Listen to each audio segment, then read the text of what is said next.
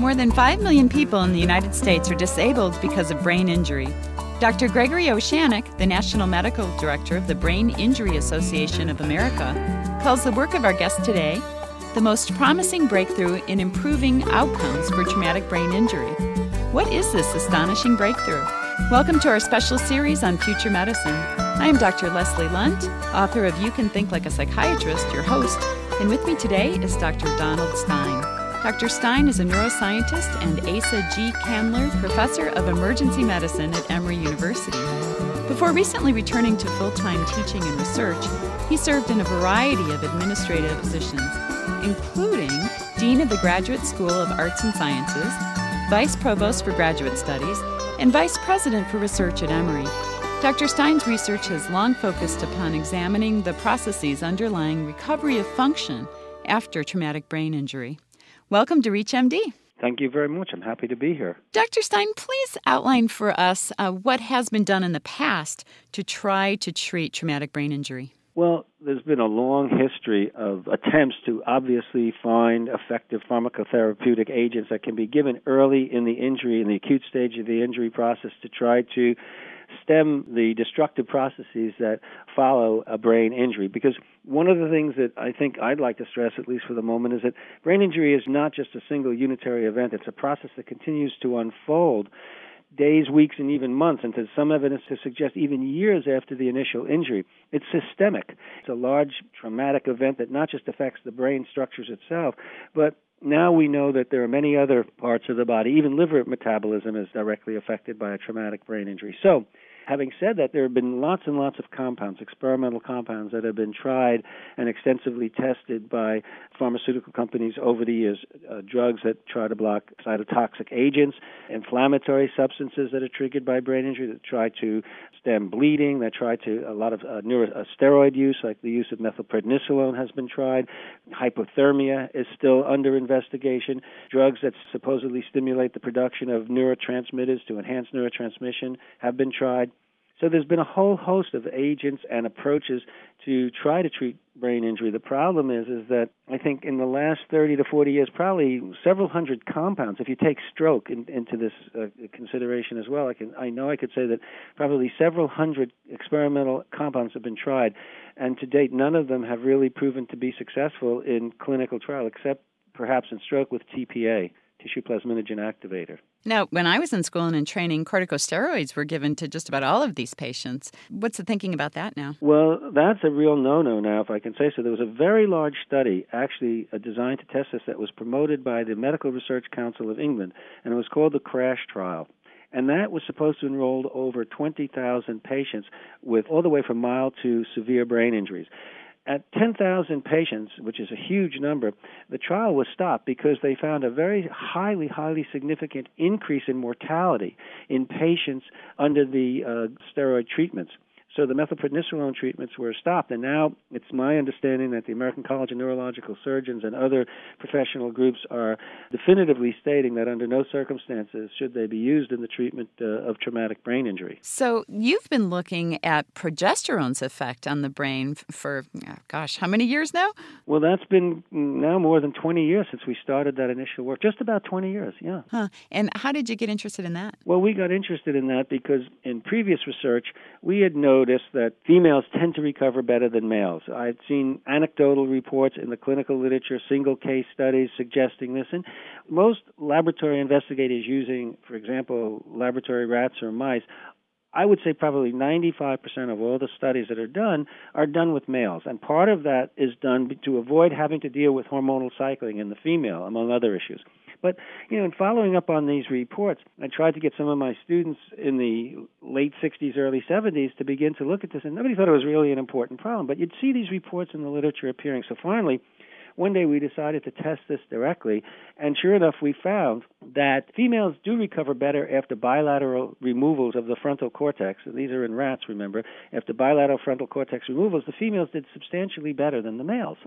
But what we found was that it depended on where they were in their estrous cycle. This is the equivalent of the menstrual cycle for the female rat, the estrous cycle.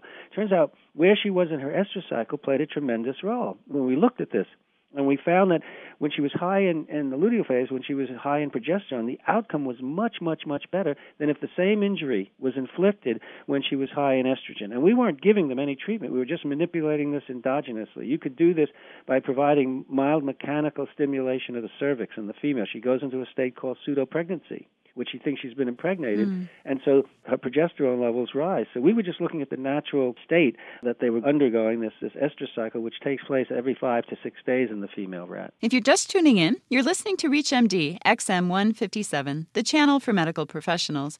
I'm Dr. Leslie Lundt, your host, and with me today is Dr. Donald Stein from Emory University. We are discussing progesterone's effect on brain damage. So, Don, what effect does progesterone have on the brain? Oh, that's a great question, Leslie. First of all, when we looked at that study that I just now told you about, we found that the injury produces a substantial amount of ventriculomegaly, enlargement of the ventricles, usually a sign of intracranial pressure increases. When we looked, what we found was that the animals that were high in progesterone had substantially lower levels of cerebral edema, which we could measure very precisely. I mean, it really just virtually eliminated edema, which is a very substantial, as most people know, working in head injury, a very substantial problem for head injury victims. The next question was, um, how does this come about? What would happen if we injected males with progesterone, which we did, and this is all published uh, results. We found that when males were given a short course of treatment, always post injury, not giving anything prophylactically here or pre injury, edema levels were reduced to those we saw in the females. In other words, we practically completely eliminated cerebral edema. So, one of the mechanisms by which it works is to dramatically reduce cerebral edema early on in the injury process. And it does this through a lot of events. It's a pleiotropic hormone, it's called. It's a, a very powerful developmental hormone that I believe has evolved to protect the fetus. And that fetal protection, during the development of the fetus and the development of the nervous system, many of the processes that occur in repair of the damaged brain are very similar to the processes that are actually taking place during development. So progesterone isn't a particularly smart hormone. It's just doing the same kinds of things that it would do to protect the fetus, namely reduce inflammatory immune reaction uh, byproducts, prevent lipid peroxidation of tissue, and prevent all the, the cascade of these biochemical events that would basically try to destroy a foreign body in, in the mother's womb. And when you have a brain injury, a lot of those processes are very similar. So, what progesterone is doing is reducing inflammatory cytokines, stimulating the production of trophic factors in the brain, and also now we know that it stimulates the synthesis of myelin in both the spinal cord and in the brain spinal cord through these uh, cells called Schwann cells, and in the brain through the stimulation of oligodendrocytes that actually produce the myelin that then covers uh, nerve cell axons. So, any other effect on spinal cord injury other than what you just mentioned with the Schwann cells? I haven't done it, but there have been reports published in the literature using weight drop injuries on exposed spinal cord that progesterone treatment does uh, seem to produce. There's been a number of reports, both here and abroad, showing that it does produce better neurologic outcome after spinal cord injury, but it's never been tested in people to the best of my knowledge. Now, what about on other cells like the retina? You know, that's a great question because I'm, I'm working with colleagues here at Emory just getting started to see whether progesterone treatment treatment can affect mast cell production in the retina in cases of retinal degeneration. And I wish I had some substantial data on it, but there are a few published studies suggesting that it might actually be beneficial. And we are beginning just now to look at that uh, in our own cell culture models of retinal degeneration here at Emory. Now, I guess the obvious question, too, is uh, what happens when you give males progesterone? Well, you know, it doesn't produce any of the changes in secondary sexual characteristics that estrogen produces. So a lot depends when you say what happens when you give it to males. It depends on the doses. In very, very, very high doses, it can reduce sexual drive. That's been pretty well established. But insofar as the changes we're seeing, it produces the same kinds of beneficial effects that I've mentioned to you in terms of its mechanistic effects. It, it, it does the same thing in males as it does in females, equally as effectively.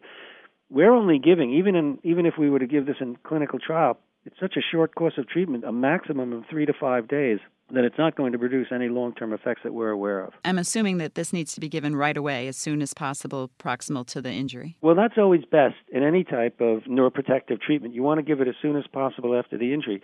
One of the things we found in our publications with laboratory animals is that it has a relatively large window of opportunity for treatment. We were able to delay progesterone treatment experimentally up to 24 hours after the initial injury and still get very substantially beneficial effects. And that's because there are waves of edema produced. There are two forms of edema vasogenic edema, which is caused by penetration of the blood brain barrier, and cytotoxic edema, which is caused by the cells swelling up as a result of changes in osmolarity and water channel protein activity. You can block both of those over time, and that process can take as, as much as three to five days. So progesterone can work on this whole process. So I would always advise, in any case, to give it as early as, as you possibly can. But unlike many other drugs, we do have a 24-hour window of uh, opportunity that where it still seems to be dramatically beneficial. Now, Don, what does the future hold for this research? Well, I think it's extremely promising. First of all, uh, we have come off of a successful clinical trial. Second, I think one of the things I'm trying to move now with my research, if I can get the funding for it, is to move it into the area of ischemic stroke, both a transient and permanent ischemic stroke. We have good preliminary results, again in our animal models, that progesterone treatments post injury in the same time frame and with the same course of treatment are equally as effective in the treatment of transient and permanent ischemic stroke as it would be in traumatic brain injury. That's one area. I think the other area that we're looking to develop now is to see whether we can get efficacy and safety in pediatric models of brain injury. Again, I want to stress that this is all preclinical. We're strictly working with animal models and hoping to get the funding for this, in all honesty. That's where we are right now. Okay, so outside of clinical trials, this is not a strategy to be used in patients? Well, not yet. I think one of the things that we have under planning right now is. Uh, in fact, the grant application just went in yesterday uh, to look at this in, in a multi-center clinical trial that would involve over a thousand patients and 15 different uh, university trauma centers across the country. Wow, so lots of work still to be done. Absolutely. Good thing you have a few years left in you, Dr. Stein. I'm hoping.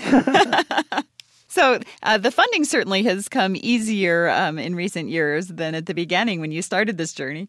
Well, that's clearly uh, true. You know, it's still, I don't want to make light of it. Everybody in this day and age that has to appeal to the NIH for biomedical research funding is under uh, tremendous pressure uh, due to cutbacks in funding and the very substantial numbers of increases in applications as people try to find ways to support their research and to support themselves. But yes, in general, I would be it, it is it has been easier.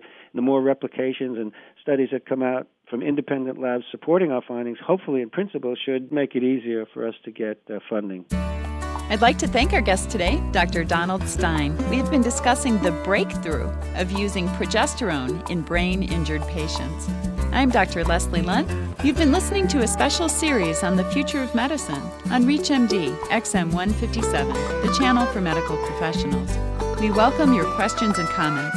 Please visit us at ReachMD.com. Our new on demand and podcast features will allow you to access our entire program library. Thank you for listening.